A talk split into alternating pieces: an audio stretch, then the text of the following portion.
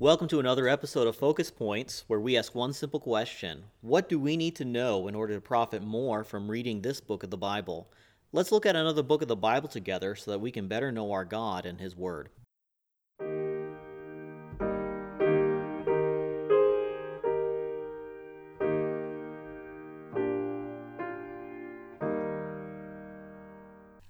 Today we're going to be looking at the book of Nehemiah. Now, the first thing that comes to your mind when you think of Nehemiah is probably the wall. You know, Nehemiah, he went back to Jerusalem, they built the wall, and that's the story of Nehemiah. But really, the wall has been finished uh, by the time we get to the end of chapter 4 of the book, and Nehemiah has 13 chapters in it. So while the wall is important, there's a lot more that God wants us to find out uh, from the book of Nehemiah. So, what are some of the things that you might need to know in order to profit more from your reading? Well, first, keep in mind that Nehemiah is the last history of the Jewish people. In other words, it's the last of the historical books, and it takes us farther into Israel's history than any other book. In fact, there's only one other book of the Old Testament that still has yet to be written by the time we get to the end of Nehemiah, and that is the book of Malachi, but that's a prophetic book, and it doesn't necessarily cover the history that is going on. And that's going to be an important fact when we get to the end of our discussion on Nehemiah, because you get to the end of Nehemiah, and the next time the Bible gives us a snippet of history and picks back up the story, we're going to read something to the effect of, Now the birth of Jesus Christ was on this wise. So you have a 400 year period where there's no history recorded in the Bible, and then the next historical event is Jesus in Matthew chapter 1, verse 18. File that in the back of your mind, and we'll come back to that in just a couple minutes. A second thing you need to know is that Nehemiah did minister alongside Ezra. All right, he came after Ezra, about 20 years after Ezra came, uh, but he, he and Ezra were partners, and they did a lot together in helping the people uh, return to God and in ruling the nation.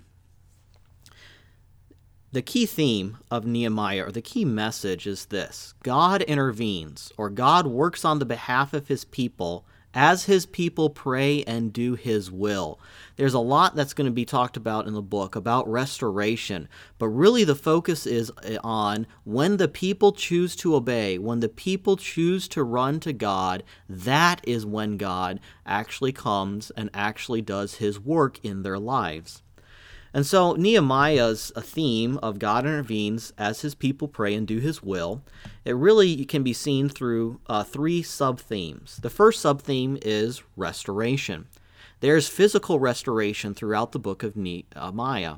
Uh, Jerusalem is rebuilt in the beginning portion, and the people are rebuilt. Uh, Nehemiah chapter 7 and chapter 11, these lists of genealogies show that once they got back to the land, God is building them up in their numerical uh, sense uh, and restoring them physically in that way.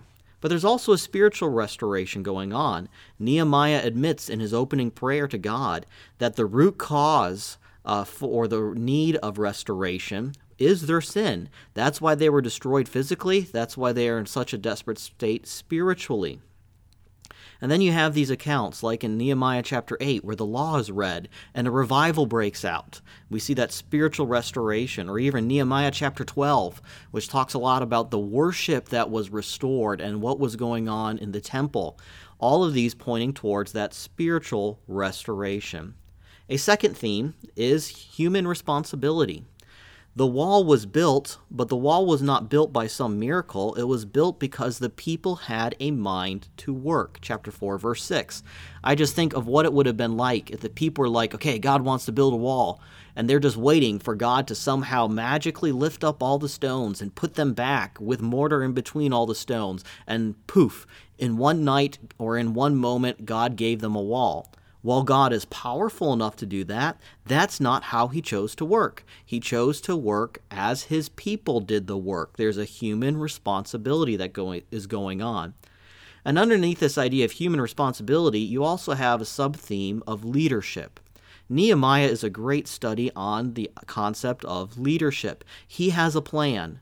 He prepares to fulfill that plan. He has a willingness to work alongside the people who are fulfilling that plan.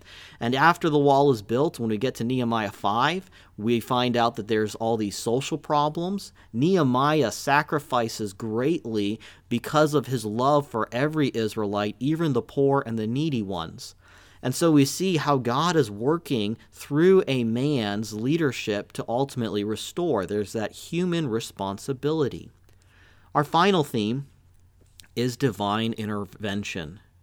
Divine intervention. God is working as his people work and they pray to him. It's interesting that prayer encompasses 11% of the book. 11% of Nehemiah are just prayers to God, and not all of them are really lengthy. Many of them are simply short ones, short ones that he prays, or two or three verses that he prays to God, and they're in all different types of circumstances. And so we have this implication that man ought to remember God in every circumstance of life, and as you pray to God, God is going to help you. There's also this idea of opposition when hard times come.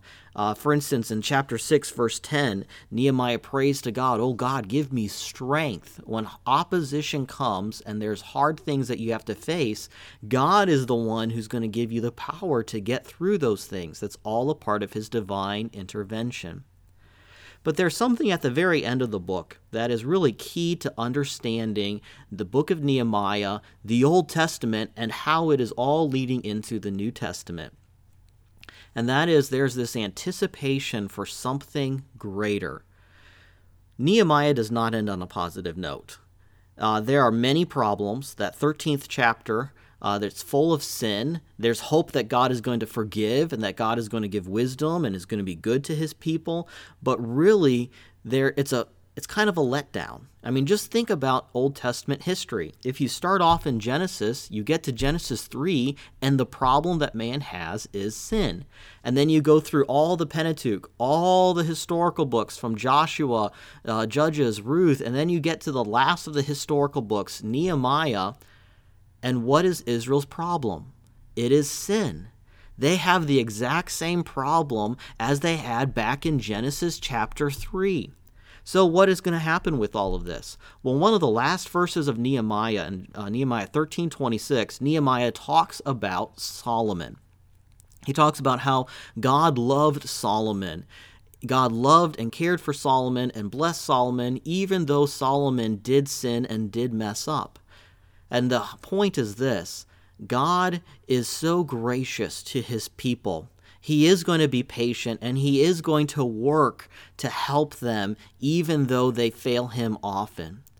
But that's uh, one way to look at that mention of Solomon. A second way to look at how, why Solomon is mentioned is Solomon appears often in the Davidic covenant. David is promised a son who will rule forever, and Solomon is that partial fulfillment but who's the ultimate fulfillment? Jesus Christ. What do the people in Nehemiah's day need? They need a godly king, and they need a king who's going to help them with their sin problem. And that is how the Old Testament leaves off the history at the end of Nehemiah. They need a savior, they need a king. And what's the very next passage of history in our Bible?